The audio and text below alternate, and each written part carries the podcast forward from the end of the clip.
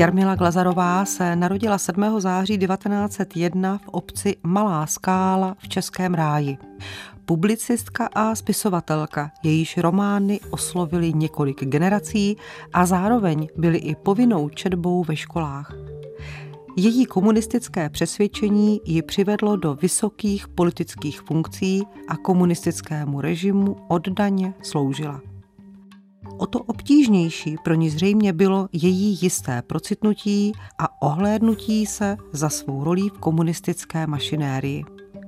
Umírá v osamocení v Turnově 20. února roku 1977 ve svých nedožitých 670 letech. Bezradná spisovatelka zaplatila za svou naivitu, zničila sebe samu. Nebyla to cena nejvyšší. Vždyť mnozí, proti kterým užila svá slova, skončili mrtví. Byl to ale onen dlouhodobý trest, po kterém kdysi sama volala. Napsal o ní badatel Jan Bílek, který se jejím životním příběhem a také její tvorbou s odstupem několika desetiletí zabýval. Souhlasí s jeho názorem hospořadu historik docent Jiří Pernes? Ano, podle mého názoru kolega Bílek napsal naprostou pravdu a je vidět, že se věnoval nejen faktickým událostem jejího života, ale také její psychologii, že se snažil vžít do jejího cítění a myšlení. Jarmila Glazarová nám také zanechala své vzpomínky. Ta následující je na období jejího dětství. Tatínek podle všeho miloval společnost. Pamatuji se, že jako malé dítě jsem nesmírně milovala jaro a květy, písně a svoje loutky. Žila jsem mezi horami a lesy, jež byly mým světem, mezi nimiž jsem na výsluní štěstí žila svým dětským životem. Narodila se 7. září roku 1901 v obci Malá Skála v Českém ráji. Do jaké rodiny? Nikdo by nevěřil, že z děvčete, které se narodilo do rodiny správce panství barona Oppenheimera, může jednou vyrůst zapálená komunistka. A přece se to stalo. Její matka byla submisivní žena, která byla často nemocná, otce na slovo poslouchala a dokázala se pravděpodobně eh, těžko prosadit. Krom toho měla Jarmila Glazarová ještě o dva roky mladší sestru Irenu, kterou měla neskutečně ráda a s kterou si po celý život pomáhali. Rodina se ocitla v Praze. Jak k tomu došlo? Otec onemocněl těžkou srdeční chorobou a nemohl ten svůj úřad správce panství dál zastávat a baron Oppenheimer ho prostě bez nároku na nějakou penzi nebo finanční podporu propustil. On měl nějaké peníze ušetřené, koupil za ně v Praze dům a přestěhovali se tam. V Praze vychodila Jarmila Glazarová měšťanskou školu a potom se přihlásila do učitelského ústavu. Ale do Českého učitelského ústavu se nedostala a začala studovat německý. Měla problémy s jazykem, ale nakonec Němčinu zvládla a jak později sama říkala, bylo vyhráno. Zdálo se, že je čeká dobrý život.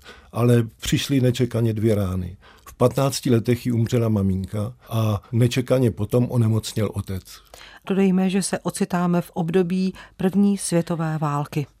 Těžce nemocný a v nedostatku a těžkostech války bezradný otec prodal pražský dům a odstěhoval domácnosti do rodiště do Hořic v Podkrkonoší. Zemřel tam bezprostředně po přestěhování v roce 1917. Zůstali jsme se sestrou v neznámém městě sami a stali jsme se i hned předmětem všemožného vykořišťování. Nesvědomití, většinou dobře situovaní lidé nás postupně připravili o všechno. Seznámili jsme se s cynismem bohatých sedláků, kteří nám za trochu zrní brali, co se ještě dalo vzít. Mleli jsme obilí na kávovém mlínku a pekli placky na plotně, v níž se topilo drobným nábytkem. Hladověli jsme, stonali bez ošetření. Do značné míry Jarmila se v té době také starala o svou mladší sestru.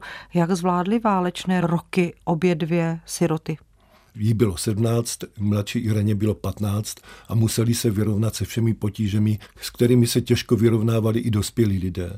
Nakonec se obrátili na úřady, které je nechali odvést do Klimkovic ve Slesku, do rehabilitačního ústavu, který byl ovšem v té době přeměněn na vojenskou nemocnici. Ale i tak se tam dožili konce války a to vedení ústavu se o ně postaralo. Dospívající mladá žena, jaký byl Jarmilin osobní život? Žila sama a seznámila se se starším, o 29 let starším místním lékařem Josefem Podivínským, který se do ní zamiloval. A přestože tam byl takřka generační rozdíl, tak se v roce 1922 vzali. A my se ocitáme o šest let později, je to v roce 1928, Jarmile Glazarové je 27 let. Setkává se zcela náhodně se svým bývalým spolužákem z obce Malá skála, odkud pocházeli, Ladislavem Štolem. Jarmilo? Láďo? Tahle elegantní dáma je copatá Jarmilka z Malé skály? Je, tolik let jsme se neviděli. Kdo si mi říkal, že jsi učitelka? Ano, ano, v Klimkovicích. No a jsi vdaná? Manžel je lékař. Takže copatá Jarmilka je teď paní doktorová. Ty jsi měl vždycky pěknou vyřídilku. Co děláš? Úředníka, ale píšu taky do novin. Do kterých? Do rudého práva. Ty se zdal ke komunistům. Asi tě to irituje, když si teď ta milost paní? Jaká pak já jsem milost paní? Víš, jak jsme na tom byli se sestrou špatně, když nám rodiče zemřeli. Sami jsme se museli protloukat a žili jsme hodně skromně. No vidíš, ale když si tohle prožila, určitě máš sociální cítění. To bych tedy prosila. My komunisté usilujeme o svět, kde nikdo už nebude žít v bídě. Není to utopie. Víš, eh, my máme metodu. Četla jsi něco od Marxe nebo Lenina? To je politika. Já radši beletrii nebo poezii. A znáš S.K. Neumana? Půjčím ti jeho rudé zpěvy. S tím by mě manžela sihnal. Však to nemusí vědět. Prostě to někde schováš. Jestliže otec Jarmily Glazarové byl správcem na panství barona Oppenheimera, tak otec Ladislava Štola Emil byl provozovatelem zámecké restaurace tamtéž. Takže se znali, chodili spolu do školy, potom se jejich cesty rozešly a ze Štola se stal komunistický novinář, komunistický aktivista, byl nejen redaktorem Rudého práva, ale také časopisu Levá fronta a po druhé světové válce se stal významným komunistickým funkcionářem, Dokonce se stal rektorem Vysoké školy sociální a politické, což byla svým způsobem kuriozita, protože byl vlastně absolventem jenom reálky, neměl vysokoškolské vzdělání. Další smrt vstoupila do života Jarmily Glazarové. Bylo to v roce 1934, kdy zemřel její manžel. Jarmila Glazarová se stává v poměrně mladém věku vdovou. Co to znamenalo pro její život?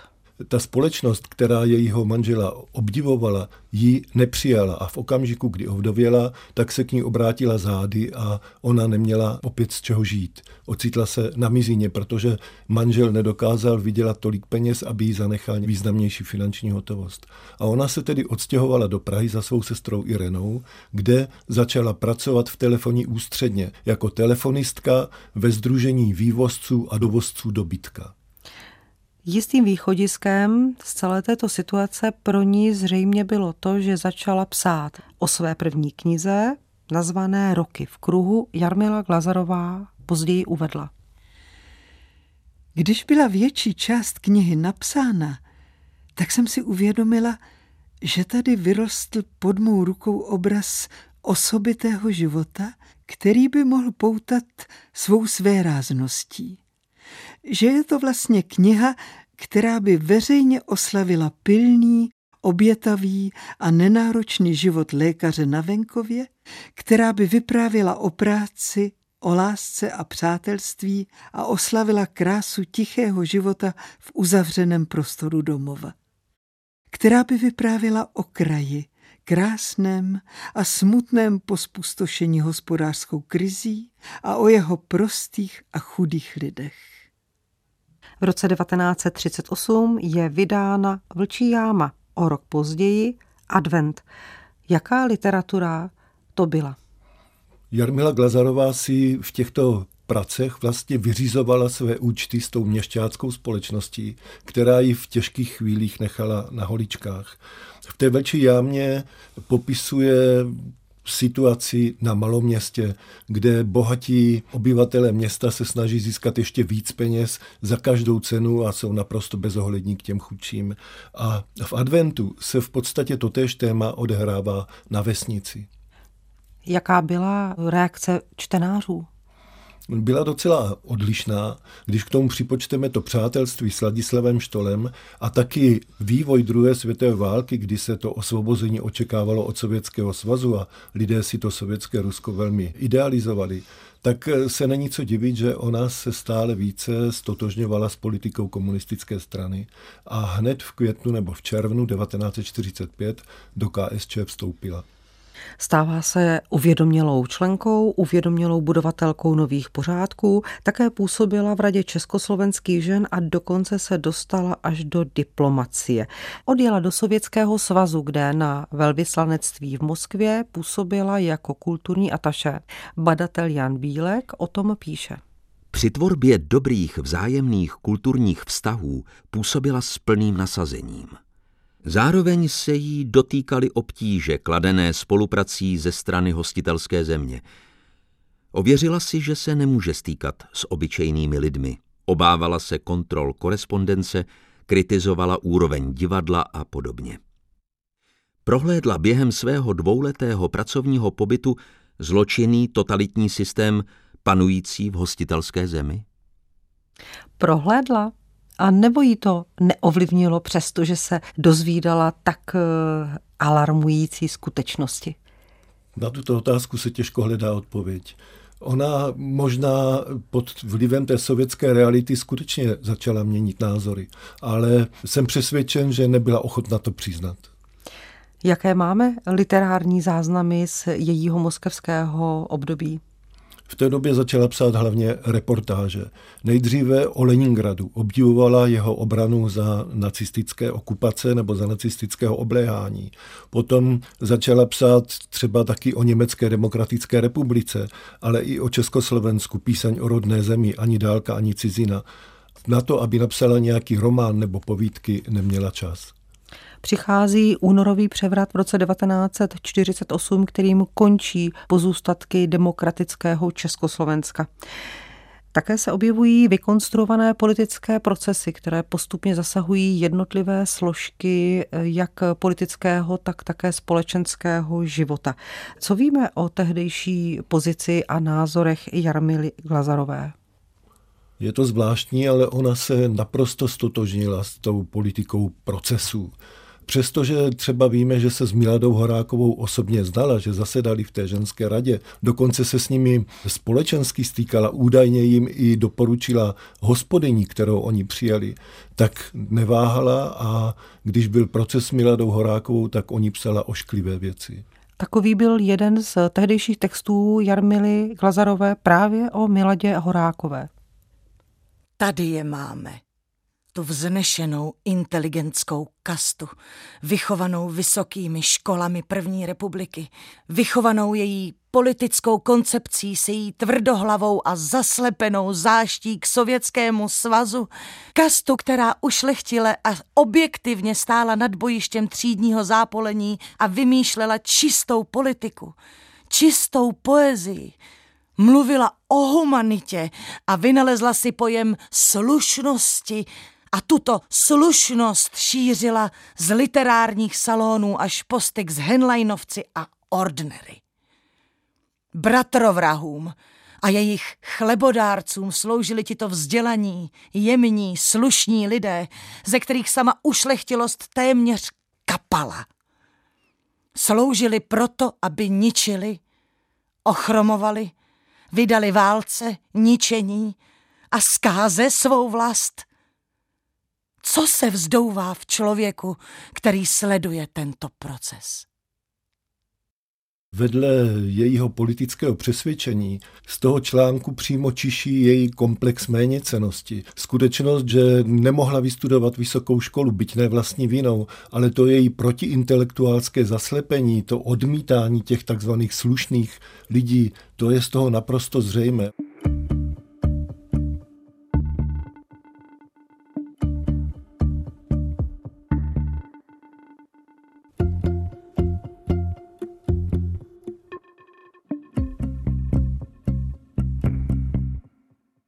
Píše se listopad roku 1952. Jarmila Glazarová se setkává s tehdejším ministrem informací Václavem Kopeckým.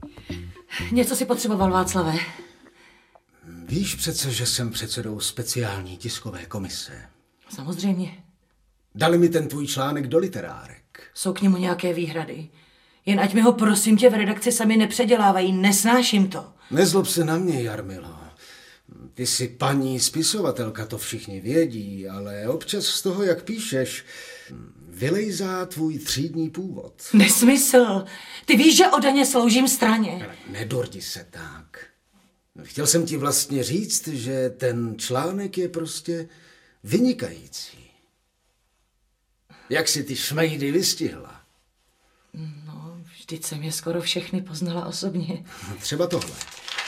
Zas jednou ta chladná a uzavřená tvář, která neznala úsměv a jež se tak nerada podívala přímo do očí. Neměli jsme ho rádi. Prostí lidé širokých stranických řad ho neměli rádi. Slánský. Přesný. A Gemindera si taky trefila. Chytré a lesklé oči pozorovaly jako nebozezy a směšná kosmopolitní hatmatilka narušovala trochu ten obraz pavouka křižáka, zavěšeného v obrovské síti, k níž se zbíhají paprsky vláken ze všech světových stran. Geminder jako pavouk. On tak opravdu vypadá. Vysvětli mi, proč se tolik mluvilo o jeho zásluhách a schopnostech.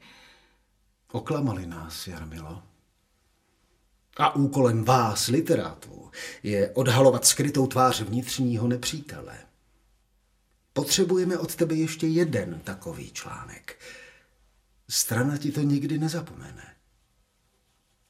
Jakou pozici ona měla uvnitř eh, komunistického státu? Ona byla tak oddanou jaksi služebnicí té komunistické věrchušky?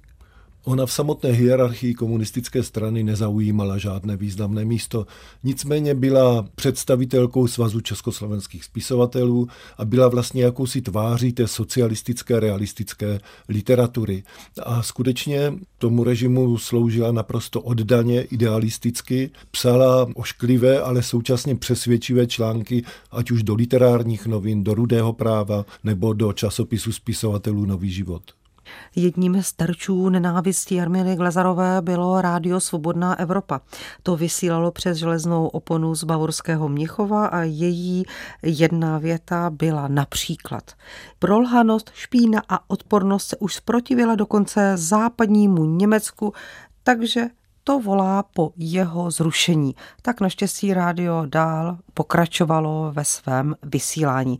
Jarmila Glazarová byla komunistickým režimem oceňována. Dokladem toho je, že v roce 1954 se stala poslankyní, její knihy se staly předlohami pro natočené filmy a v roce 1959 byla jmenována národní umělkyní. A my se ocitáme na sklonku 60. let. Období spjaté s reformami a ze snahou po socialismu s lidskou tváří nazývané Pražské jaro. Ovšem to končí 21. srpnem roku 1968, kdy Československo je okupováno vojsky Varšavské smlouvy v čele se Sovětským svazem. A 27. srpna roku 68, tedy pár dnů po okupaci, napsala Jarmila Glazarová tento článek, který byl otištěn v Rudém právu. Před málo dny jsem stála v Treptově u Berlína před velkolepou sochou rudoarmějce s obrovským mečem v jedné a s dítětem na druhé ruce. Kde jsme se nadáli? Že za pár dní ten voják s mečem přijde k nám a že se na něho budeme dívat uražení a ponížení s bolestným a nevěřícím úžasem, že se jeho meče budeme bát i my, i děti, takové, jaké tam držel v náručí, a on, že bude do nás i do těch dětí střílet. Ne hrdina, ale okupant zachvatčik. Byla srpnová okupace pro Jarmilu Glazarovou takovým šokem? Bylo to pouze, řekl bych, vyvrcholení té deziluze, kterou procházela od poloviny 50. let. V té době totiž po Stalinově a Gotwaldově smrti začali z kriminálu vycházet političtí vězni, kteří jí vyprávěli o tom, jak to ve skutečnosti bylo.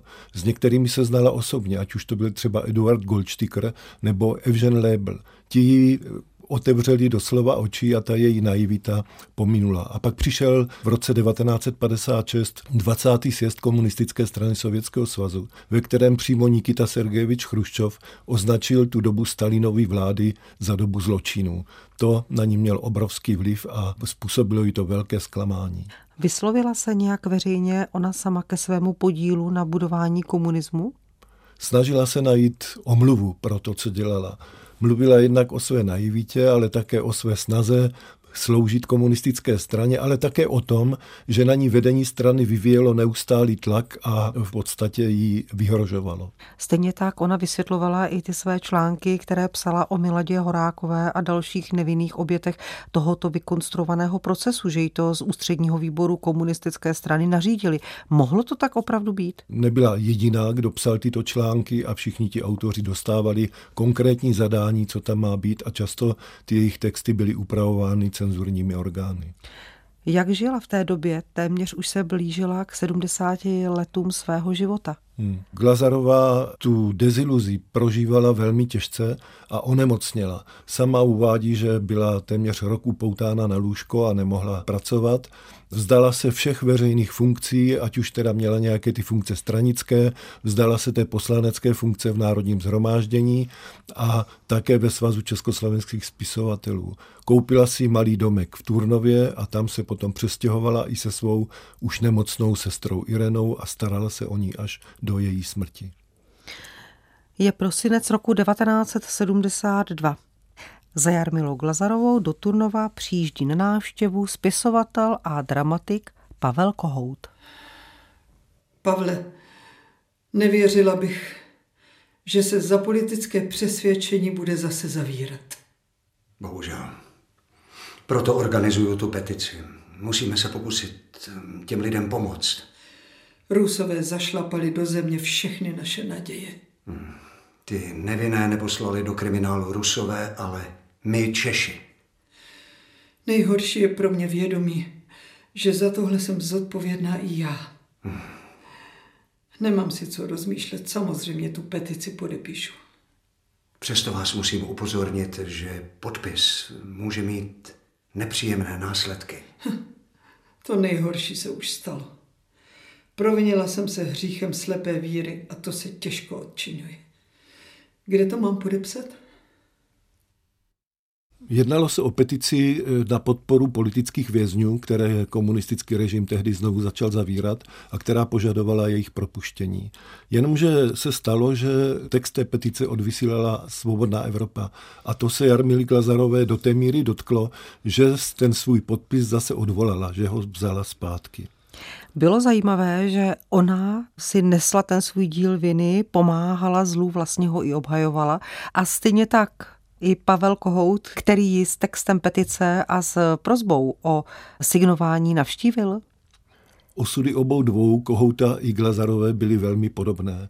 Oba byli velkými idealisty, oba dva byli básníky a spisovateli, kteří sloužili oddaně komunistické straně a oba dva v průběhu 50. a zejména 60. let prohlédli a stali se vlastně stoupenci reformy socialismu. Jaká byla další léta Jarmily Glazarové, tentokrát prožívaná v Turnově? Byla to smutná léta, léta stárnoucí osamělé ženy, která přišla nakonec i o tu svou milovanou sestru a která odmítala jakékoliv zapojení do veřejného života. A psala román, který měl být kronikou její rodiny, ovšem ten nebyl nikdy dokončen. Jarmila Glazarová umírá v Turnově 20. března roku 1977 ve věku svých nedožitých 670 let. Po církevním obřadu, který si sama přála, byla pohřbená na lesním hřbitůvku v obci v rodné Malé skále. Proč ji můžeme zařadit mezi osudové ženy? Otázka pro hosta pořadu historika docenta Jiřího Pernese. Jarmila Glazarová nepochybně byla osudovou ženou, protože významným způsobem ovlivnila smýšlení postoje a chování velké skupiny československých obyvatel. Působila na ně svou literární činností, svými novinářskými články a formovala jejich smýšlení. Bylo to v mnoha ohledech špatné a kontraproduktivní, ale prostě stalo se to.